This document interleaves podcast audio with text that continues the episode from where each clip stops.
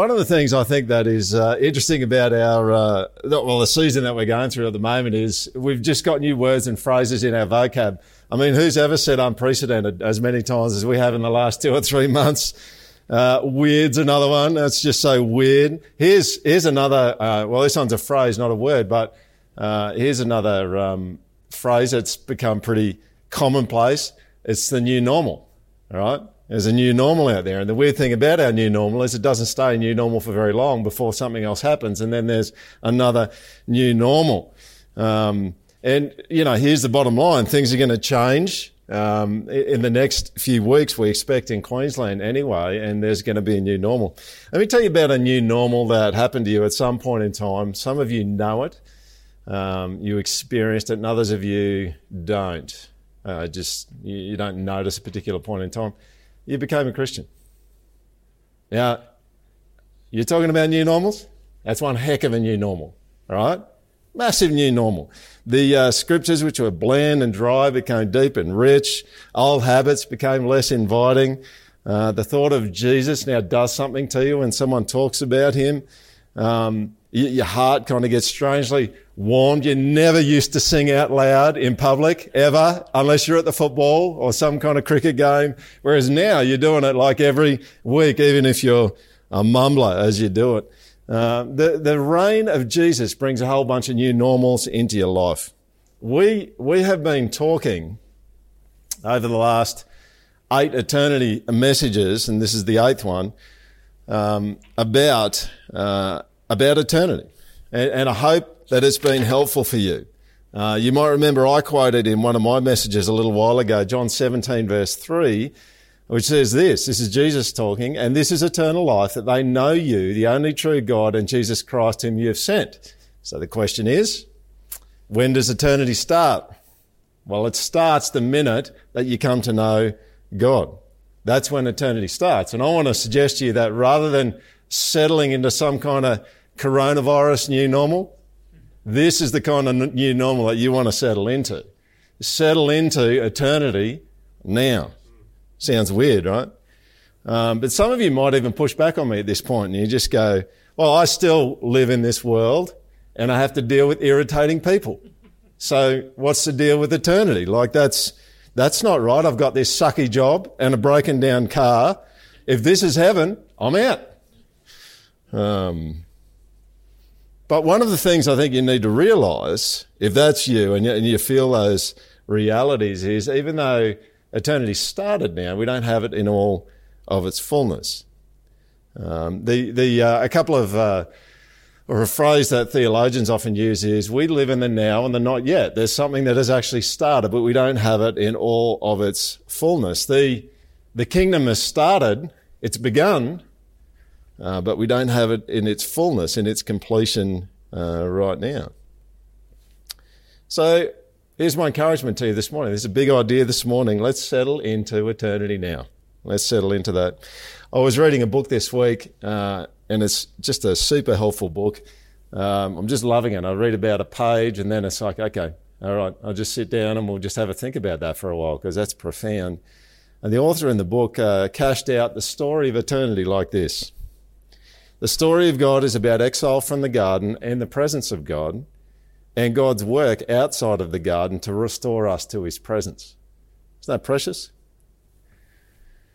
And the question becomes like, well, what does that look like? What does it look like to be in his kingdom? What does it look like to settle into living in his presence? And I, I would suggest to you this morning, there's probably, arguably, I think, one of the best places to go for this, the Beatitudes. Beatitudes. Um, let me, we're going to read that in a minute, so you can start kind of working that out on your phone or uh, in your Bible. Look up Matthew chapter 5. We're going to start at verse 1. And, and as you do that, uh, I want to lay down some thoughts which are going to help you to get a handle on uh, where we're going with this. One of the things I think to notice about the Beatitudes is they, they each of the Beatitudes start with the word blessed. Um, and some people translate uh, the word blessed as happy. Um, but it's a little problematic to do that, not because the word, the Greek word behind it can't be translated that way, but because of what we've done to happy. Um, happy is kind of a fleeting feeling that people have, and that's not really what Jesus is actually talking about in the Beatitudes, it, it's actually not about a fleeting feeling. It's about a status or a position of being blessed by God. Uh, much more of an objective statement. John Stott puts it this way. Jesus is declaring not what they may feel like, happy, but what God thinks of them and what on that account they are. They are blessed. They are blessed. So let's read Matthew chapter 5. We're just going to read verse 1 to 12. Seeing the crowds, Jesus went up on the mountain, and when he sat down, his disciples came to him, and he opened his mouth and taught them, saying, Blessed are the poor in spirit, for theirs is the kingdom of heaven. Blessed are those who mourn, for they shall be comforted. Blessed are the meek, for they shall inherit the earth. Blessed are those who hunger and thirst for righteousness, for they shall be satisfied. Blessed are the merciful, for they shall receive mercy. Blessed are the pure in heart, for they shall see God. Blessed are the peacemakers, for they shall be called sons of God. Blessed are those who are persecuted for righteousness' sake, for theirs is the kingdom of heaven. Blessed are you when others revile you and persecute you and utter all kinds of evil against you falsely on my account. Rejoice and be glad, for your reward is great in heaven, for so they persecuted the prophets who were before you. Today, I'm going to skip through the eight Beatitudes. We could do multiple sermons on these. I'm going to give more time to some than others, but that doesn't mean that some are more important than others. It's, uh, I'm just keen to kind of rip through these uh, because I think this is really important for us at the moment, particularly people who are part of the Project Church. Folks, this is a, a defibrillator for the soul. That's what this is. Um, we, we have had lockdown for the last couple of months. We're emerging from it. There's, there's a bunch of people just going, introverts are cool. Like they are really cool. There's not a lot of people with them, but they're really cool. We just want to stay there in introvert land. You're kind of gone to ground. And today is like an encouragement from me and hopefully a defibrillator for the soul, um, by God's grace to say to you, who are you? What, what is normal? What's the, what's the new normal of being in God's kingdom? Um, let's warm the engine up. Let's get it going. Let's re-engage with what the real game is. So let's get into it. The first one, number one, uh, beatitude number one. You notice that the beatitudes have got a condition at the start and then a blessing at the end. That's basically what it is. It's helping you to see how there's a blessing attached to each of these conditions. What's the first condition? Blessed are the poor in spirit, for theirs is the kingdom of heaven. Now, to get into this one, to crack this one open. Uh, this beatitude shows up in the Gospel of Luke. Interestingly, in the Gospel of Luke, it doesn't say, blessed are the poor in spirit. It says, blessed are the poor. Now, some of you might go, well, that's a problem because there's two Gospels that are different. And I would say to you, it's not a problem. Uh, it's not uncommon for different Gospel writers to bring a different kind of nuance out of something that Jesus is saying. And it's not uncommon for itinerant speakers to use similar material on, on different occasions. So we could expect that Jesus might actually do that. Now, what I want to do is just springboard off Luke's recording of this beatitude, Luke 6, verse 20. Blessed are you who, who are poor, to actually see if we can get into what it means to be poor in spirit. Now, let me ask you this question Is it blessed to be poor? What? Not really. it's just not. Uh, it's, it's, it's like anyone who's poor, who doesn't have enough money and can't put food on the table is going, that is not a blessed place. But there is a blessing that's attached to being poor. What's the blessing of being attached to being poor? Well, who is the poor person's only refuge? And we see that right the way through the scriptures. The poor person's only refuge is God Himself. This is not a society that has an advanced welfare system. If you're poor and you don't have much money, your only hope is, is God. So you see what Jesus is getting at with this poor in spirit thing is these are the people who say their only hope is God Himself. This, this beatitude is for all of those who can't get it done. Just can't get it done. You try so hard to pull yourself together, you still feel like a wreck. You know you're not presentable. You know, the, the poor person's refuge and help is God, but the, The, the, necessary kind of flow on or, or uh, a logical extension of that is uh, those who are poor in spirit, those who don't feel like they can pull things together. This is for you. This is the kind of person that the kingdom of heaven belongs to. What about what about you? You might be one of these people who uh, you just you just fall apart without Jesus. you know, you just it's like you have 30 seconds. You turn from him for 30 seconds and you're like a steel cart running down a gravel road and there's bolts and panels falling off really quickly. This is the kind of person that God's talking about. This is what Jesus is talking about. You just can't do it without him. This is, this is how you get in, but this is how you operate when you're in the kingdom. You just know that you can't do it without him. This is for all of those people who just go, I, I have nothing to offer him. Nothing that he would want, it would seem. This is, this is about you. You know, you have no appeal. You've got nothing to back up your worthiness, nothing to twist God's arm with. That's normal. This is the new normal if you love Jesus. This is the normal for the rest of this life if you love Jesus and also for the rest of eternity. He brings it all and you really don't bring anything. And what do you get if you got this heart? The kingdom. That's what you get. That's all. You just get the kingdom.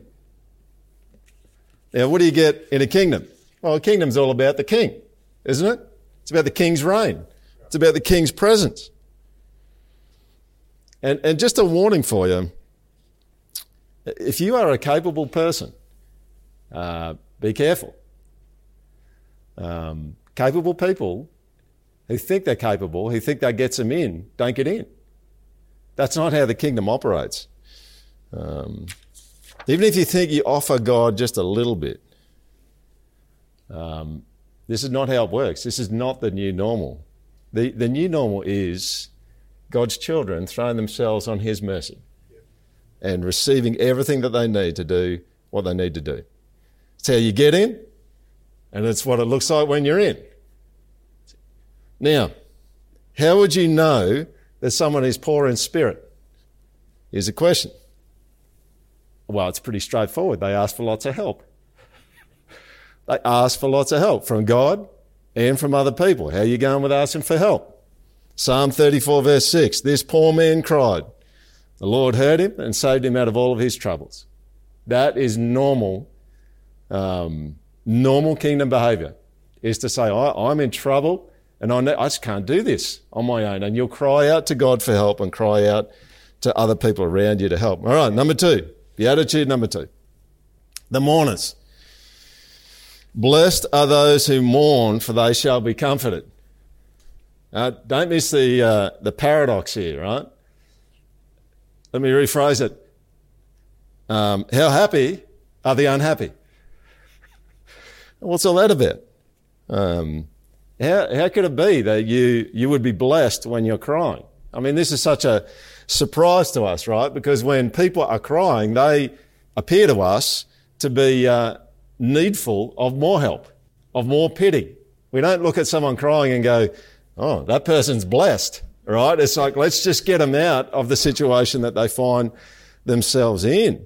They're, they're kind of the ones that need help. Uh, not the ones that you want to be. I mean, no one looks at someone crying and just goes, Oh, I just want to be exactly like them right now. No one ever thinks that. Well, let's just stop for a minute and just think for a moment why, why would someone be crying? Now, um, yeah, it could be mourning over the death of a loved one. It could be um, some crying like that. But I, I, don't think that's really what Jesus is getting at here. Um, if you, you think about the previous beatitude, uh, the poor in spirit, uh, this would be a mourning that's connected in some way to that. Now, if you look through the scriptures, there's actually a fair bit about crying in the scriptures. Let, let me uh, read you a few and, um, and then just cash out what I think this is talking about. Psalm 119, verse 136. My eyes shed streams of tears because people do not keep your law. Uh, Jesus in uh, Luke 19 41 to 44 uh, cries over Jerusalem Would that you, even you, had known on this day the things that make for peace, but now they are hidden from your eyes. There's the, the, the, city of Jerusalem, the people in Jerusalem are blinded to it. it we go back to the, uh, the book of Ezra in the scriptures. While Ezra prayed and made confession, weeping and casting himself down before the house of God, a very great assembly of men, women, and children gathered to, to him out of Israel, for the people wept bitterly. What are they crying about? They're crying about the things that they've done wrong, their confession. Uh, Paul talks about um, going to, to visit the church in Corinth in 2 Corinthians 12, verse 21. I fear that when I come again, my God may humble me before you, and I may have to mourn over many of those who have sinned earlier. You've just got this pattern throughout Scripture that people get busted up because of sin, because of trouble. And just let me push in here just for a moment. Um, do you ever cry over evil and wrongdoing in your own life and in your community? Do you? Do you ever get busted up over it and actually get emotional over it? I remember going uh, to Indonesia with um, a, a, bunch of pastors a number of years ago, and we were doing having this prayer meeting, and um, you know, we, we would probably call ourselves at the project Reform Charismatics, but um, I, wasn't with a bunch of pastors who were Reformed Charismatics. It was really just charismatic Pentecostal. So it was probably a little bit more, uh, how would I put it? Um, a little bit more demonstrative than what I was used to. But we're in there and I'm just going, this is good, right? I just need to be pushed on this stuff. And uh, so um, it was just, they were great pastors. Their heart was great. Anyway, we're in this prayer meeting overlooking this Japanese golf course in Indonesia, and it was, it was a nice golf course. I got distracted at one point by a guy who had a terrible swing. And I just went, 120 US dollars for that kind of swing. You need to go to a different, anyway. Um, and this Indonesian pastor started praying for his people. And uh, I have never in all of my life heard as passionate a prayer for his people, the people in his country who are lost. Man, he started heaving physically and mourning and sobbing. This guy was sobbing because his people didn't know Jesus. And, and I remember this. I don't know whether it did or not, but I remember this prayer going on for about 30 minutes. And another brother in the room, an Australian pastor, got up next to him, put his arm around him, and started crying with him for his people.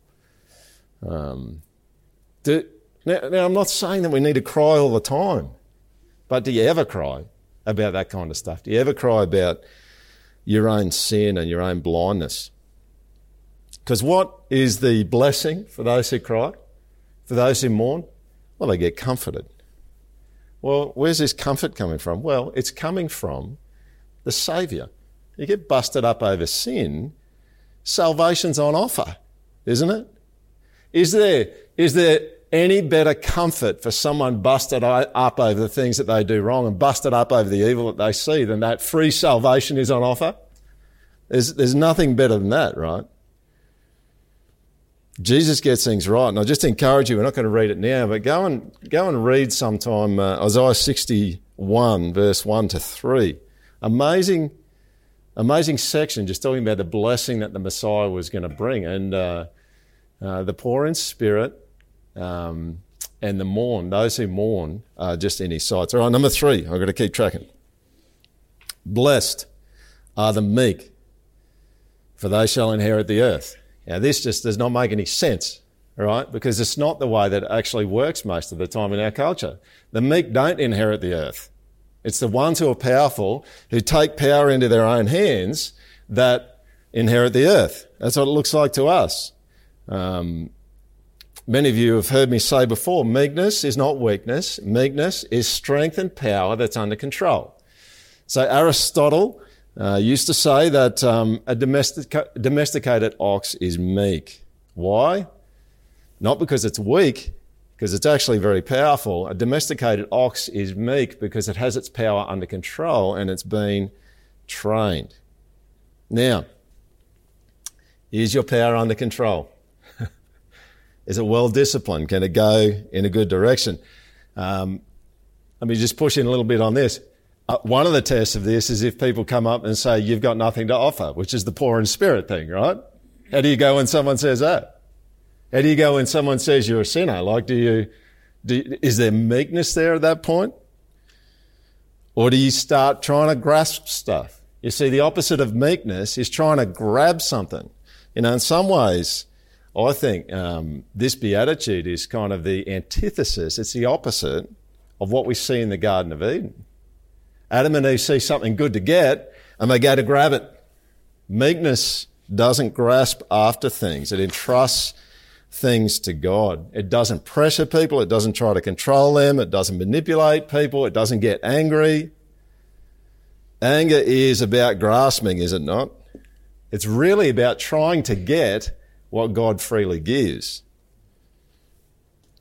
Now, here's a test. Here's, here's what I think is the biggest test of meekness. How do you go when someone else is not being meek to you? That's the test of meekness, isn't it? Someone's getting after you. Someone's using power for their own ends. Someone else is grasping, and the, the, the thing for you is like, well, we just got to get some of that before it's all gone. It's like the toilet paper thing, right? It's like everyone's buying it, so we just get as much as we can. Someone's advancing and you're being left behind. It can really stir you up. Now, the response uh, of a meek person is not to do nothing at that point. That's a whole nother problem. If you're just passive and you do nothing, but you can act in a self disciplined way in that moment, which leads to goodness for you, for them, and, and glory to God.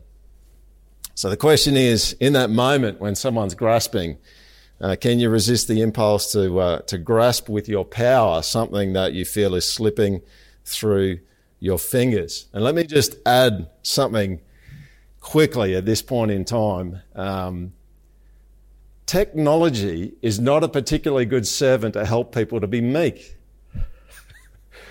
uh, you get online and people are throwing opinions around, and you get on social media, and somehow technology in our hands seems that meekness evaporates, power under control evaporates, and we say all sorts of outrageous things to one another because the natural limiters of having to say things face to face with people just aren't there.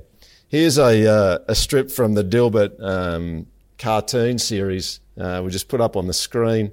Uh, this is one of my favourites. It's like from '95, so there's a whole bunch of you haven't even weren't even born at that point in time. But um, your ignorance seems to have no limit. Your opinions are idiotic. Your personal hygiene leaves much to be desired. Your family is ugly. Send an email. You're mighty brave in cyberspace. Flame boy step inside. That's the thing, isn't it? We get behind technology and we shoot stuff off. Uh, no meekness at that point. Um, and, and ruin kind of happens. Now, what's the blessing for the meek? Well, the blessing for the meek is you get given something to you that you don't have to grasp after. You just don't have to get after it. And I would say to you today, if you love Jesus and you walk with Jesus, don't get sucked in. Don't get sucked in. You won't miss out. You won't miss out. In our world, the meek miss out. Not in God's kingdom. The meek don't miss out. They get. And they don't have to grasp it to get it. They just get it. Luke uh, 12:32 Fear not little flock for it is your father's good pleasure to give you the kingdom. You don't have to grasp after it. Keep your uh, your strength under control. Remember that you need God's help and that you blow it. Stay humble. Number four, the hungry. Matthew 5 verse 6. Blessed are those who hunger and thirst for righteousness, for they shall be satisfied. Now think for a moment before, as we get into this, hungering and thirsting. Now those are basic desires. I mean, um, I have fasted a bunch of times and uh, I really, I find out when I fast, I really like food, like I like a lot. Um, and you know what Jesus is saying is, if you get after righteousness, you get after goodness, and and justice like that, you're going to be satisfied. You're going to be satisfied. You know, righteousness is when things are treated in accord with the value that they have. Uh, God, when God is upheld as, upheld as the most valuable, the rest finds its appropriate place. Uh, and Jesus is telling us here be eager. Like you haven't eaten for three days for good. To come in every situation at work, in that conflict, when it's getting loose at home, at witching hour, parents know what I'm talking about. Uh, when there's social justice issues, those who are struggling or depressed or anxious, those who don't know Jesus, be eager for good. Eager for good to come in those situations. Now, here's the Sondiger way of putting it, all right? You just, you want to just be walking around and just finding situations and just going, oh, now that would, that, that needs a little bit of good, that situation. And you just be thinking in the back of your head, and here's the phrase, you can use this if you want, uh, to think about it, but, um, it's just like, I'm just going to go and shove some good in there. just going to shove it in there. You know, one of the things that we do sometimes is we, um, we see situations and we just go, oh, that's evil. And it's like, oh, we're going to, we're going to step away from that. And to be fair, there are situations that are evil that we need to step away from, but uh, the scriptures are clear that uh, we are not to be overcome with evil. We're over to, we are to overcome evil with good. So what do you need to do? Well, it's got to shove a bit in there. so what situation are you going to bump into today? What situation are you going to bump into this week? Um, and, and this is not like one of those situations where you're going to go, someone needs to shove some good in there. Right? It's like, no, if you're there and you see a situation that's not going very well, you go and shove some good in there. Now, let's, let's just hold up for a sec here, right? Um, there is, there are situations that are difficult and complicated that need wisdom about how to shove good in there.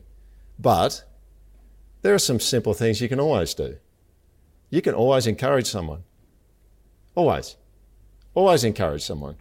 You can, you can always, yeah, you might need to be a little bit careful with this one, but you can always encourage people to see the good in a situation. And I wonder, um, going to close this beatitude out because we, uh, we need to keep going, but is that, are you in that situation now as we're kind of coming out of lockdown a bit? Are, you eager to do good things? You just want to see, it's like, oh, I just want to see good things happen. And uh, if I just got to shove some good in there, I'm just going to do it. I'm going to get about doing that. I'm going to hunger and thirst after that. Um, and, and if you're not, let me encourage you, just get on it. Just get on it. This is normal. This is the new normal of people living in God's kingdom. What happens to those who are hungry for the good? Well, he gets satisfied. Psalm 107, verse 9 For he satisfies the longing soul, and the hungry soul he fills with good things. God turns up. Food never tastes better than when you haven't eaten for a long time. Has anyone noticed that? You just go, This is incredible. You know, you go on, you go on a, on a sugar fast for an extended period of time and then have a lolly or something. It's like, bam, like all the circuits are blowing in your head, right? Because there's just, I'm, I'm not saying that sugar is holy and righteous, but you haven't had it. And when you have it, it's like, man, that's incredible. And this is what it's like. And when you hunger and you thirst and you get after the good, when you get satisfied, it's going to be amazing. Number five, beatitude number five, blessed are the merciful for they shall receive mercy. When my kids were young, I uh, was pretty pedantic about helping them to understand the difference between grace and mercy. Um, I taught them that grace was getting something good that you didn't deserve, and mercy is getting out of trouble. The reason why I was pedantic was because when I was being gracious to them, I wanted them to know it was grace, and when I was being merciful to them, I wanted to know, I wanted them to know that it was mercy. Do you know what is normal for God's people? Is to be merciful. You regularly work to get people out of trouble. You know, we used to, years ago, people used to use the word comeuppance. You know, that person is getting their comeuppance. All right. Like they've got to take their punishment. They started it. Now we've kind of imported a bit of Hinduism now people talk about karma. Good or bad luck resulting from someone's actions. You know what mercy is? Mercy runs interference with the consequences of people's actions and the consequences of other people's actions on other people. It runs interference. And you need to know, you can see this in this beatitude here, uh, that your need and other people's needs are actually connected. If you understand who you are and your need of mercy well, you will be a merciful person. And God will give you mercy. You know, it's important that we have an honest assessment of who we are and who God is. You know, God's kindness to us and our kindness to other people, they're always connected. This is Matthew 6, uh, 14 to 15, a little bit further on in the Sermon on the Mount. For if you forgive others their trespasses, your heavenly Father will also forgive you. But if you do not forgive others their trespasses, neither will your Father forgive your trespasses. All right, we're going to kick on. Uh, number six, blessed are the pure in heart, for they shall see God. Now, here's a good question. What would pure in heart be? Well, good question. Now, on the one hand, we could talk about the sinfulness uh, and evil of the human heart. I mean, uh, Jesus talks about that in Matthew 15. He talks about how out of the heart come um, comes evil thoughts, murder, adultery, sexual immorality, false witness, slander. Says that's what defiles people. Uh, we could talk about that kind of impurity, uh, or we could also just drill down a little bit deeper underneath that um, and talk about another kind of purity at a deeper kind of heart level. Uh, and you, uh, we could go either way. But here's the deeper one. You could be impure because there's evil stuff coming out of you, or you could be impure because your heart is divided. You know, the, uh, the scriptures speak of, um, of people having a heart that's divided. So, uh, Psalm 24, 3 to 4, He shall ascend the hill of the Lord, and he shall stand in his holy place. He who has clean hands and a pure heart, who does not lift up his soul to what is false, and does not swear deceitfully. So you've, the, the pure heart that Psalm 24 talks about here is, is a true heart. It's not split. It's not divided. And that's, that's the uh, cry of the psalmist in Psalm 86. Unite my heart to fear your name. Give me an undivided heart, other translations say. Now, when you are wholeheartedly committed to God, you love Him and you worship Him, with the most pure heart you can muster that, that the Spirit is doing in you and you're working on it, you know what happens? You catch a glimpse of Him. you catch a glimpse of Him. Who, who knows that? You know that, right? You, you catch a glimpse of Him. The pure in heart see God. And this is not just talking about eternity then. This is the beauty of the, the Beatitudes is they're not just talking about eternity in the future. They're, they're a mixture of the future and the present. Have you ever known this? Have you ever caught a glimpse of him? I have. It's going to be better one day. One day you'll see him face to face. 1 Corinthians 13.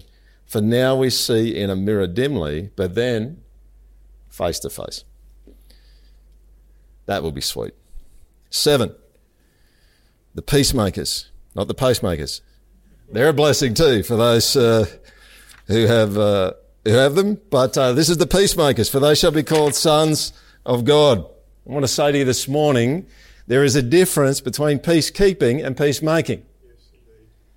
peacekeeping is easier, but it's nowhere near as good. Peacemaking is harder, but it's way better. That's how it works. One is passive and the other one is active. Peacekeeping is about the absence of conflict or the prevention of conflict. Uh, peacemaking is about reconciling in the midst of conflict. There is a peace that you can bring that's shallow. Uh, Jeremiah 6 verse 14, uh, the prophet says this, they have healed the wound of my people lightly, saying peace, peace, when there is no peace. Peacekeeping is about avoiding conflict. Peacemaking is about reconciliation. And who knows that reconciliation is very, very difficult. True, deep reconciliation is very, very difficult. And, and I think the reason why is because it goes right down to the details of someone's heart. You know, when you think about conflict, and if you're in conflict right now, th- let me give you a few things that buzz around in conflict. You've got offense that buzzes around, genuine offense. You've got idolatry, people normally are hanging on to something and it's kind of the central thing for them. Uh, or they've hurt someone else because they've hanging on to some idolatry and you've got a bunch of fear getting around. Um, these things stoke the fires of conflict and make it extraordinarily difficult to achieve reconciliation. You know, you can have two people say sorry to each other, but not be reconciled. You know, one of the things that I uh, often say um, publicly and also in conversations with people is if you want reconciliation, you, you need to have uh, an honest assessment of what's happened, um, the expression of remorse, and then there needs to be a transaction. The offended party has to decide whether they're actually going to release the person from a debt. Now, that is pretty high level. It's pretty high level stuff to do it really well. The old uh, proverb is to err is human, to forgive divine. You know, I'm not saying that you can't reconcile with people if you're not a Christian, but uh, there's a depth to the reconciliation that the gospel brings that you just can't get anywhere else. Because it gets down into the details of all of those kind of matters. And surprise, surprise, this is the exact mission that Jesus is on um, in the world. He's got a ministry of reconciliation. And he calls us to a ministry of reconciliation. Who here knows the world needs more peacemakers? Like just another six billion would be good, right? Uh, especially in the current raucous era that we're in. Who knows? Yeah, it gets close to home here. Who knows that the church needs more peacemakers? Totally. There is so much trouble in the church. I wonder what it would be like if we were all passionately committed to peacemaking.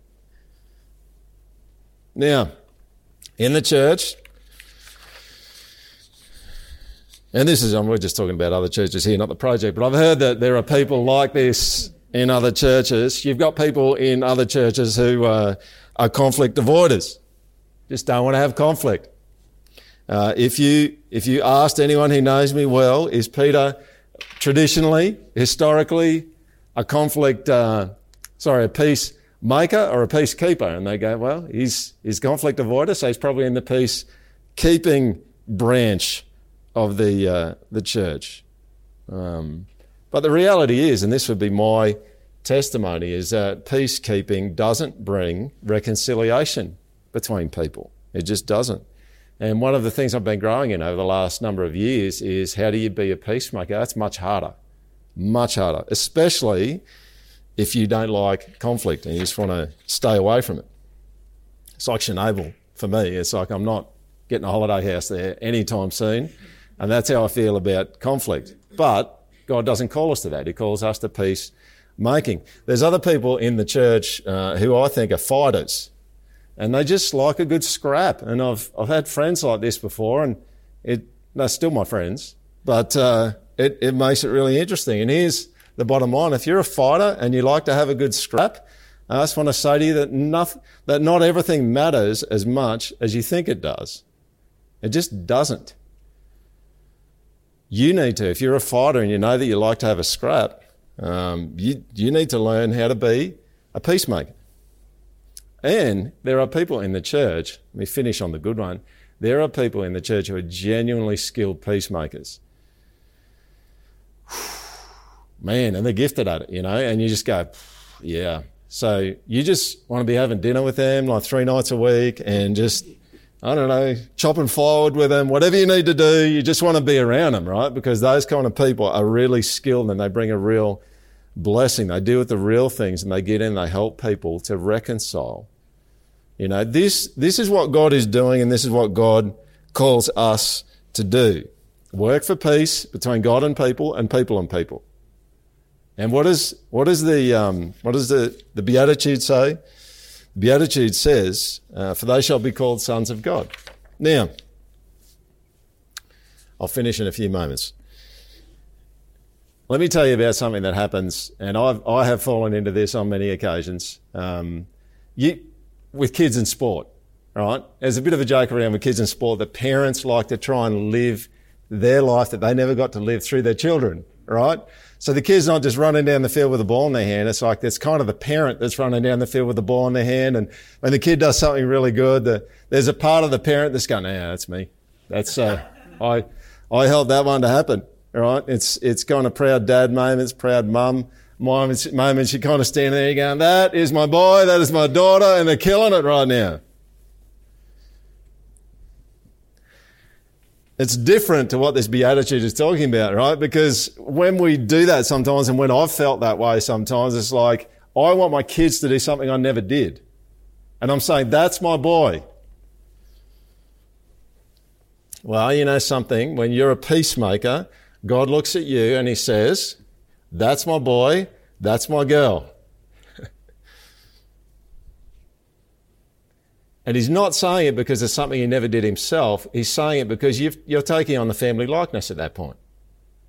He, he has done the heavy lifting of reconciliation between people and God and people and each other. And when you go out and you be a peacemaker like that, he's going, that's my boy, that's my girl. All right. Number eight. The persecuted. Blessed are those who are persecuted for righteousness' sake, for theirs is the kingdom of heaven. Let me tell you what's going to happen to you if you are a peacemaker. Some people are not going to want peace. They don't want it. They want peace between them and God. They don't want peace between them and anyone else. We live in a world that's at war. Now you go in and you do any of these beatitudes that we've got here, and you are going to push against the status quo.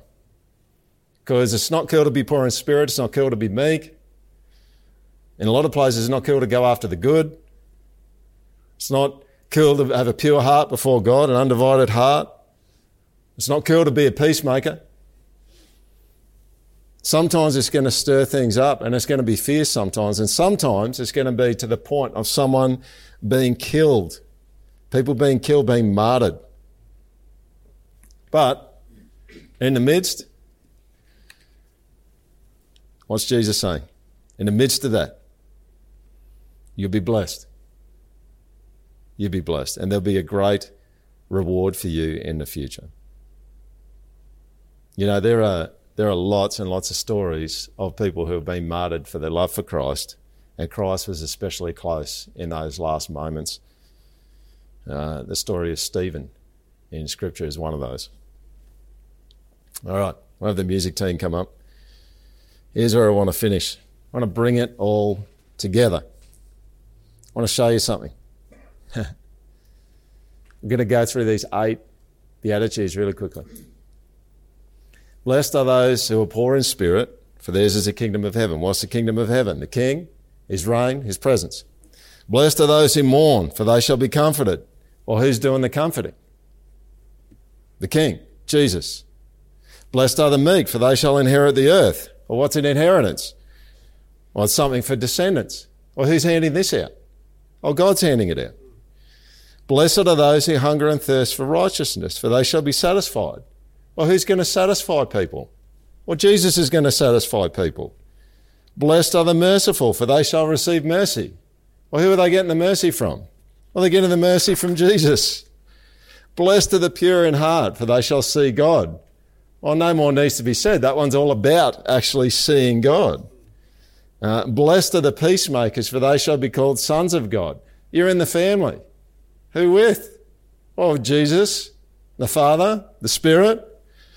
Blessed are those who are persecuted for righteousness' sake, for theirs is the kingdom of heaven. And what's the kingdom all about? the King, His reign, and His presence. You get the point? I want you to notice something as we close. I want you to notice something about the Beatitudes. These blessings are hand delivered. They're hand delivered by God Himself. You know, the Beatitudes are about the presence of God, they're about unhindered access to God Himself in the kingdom.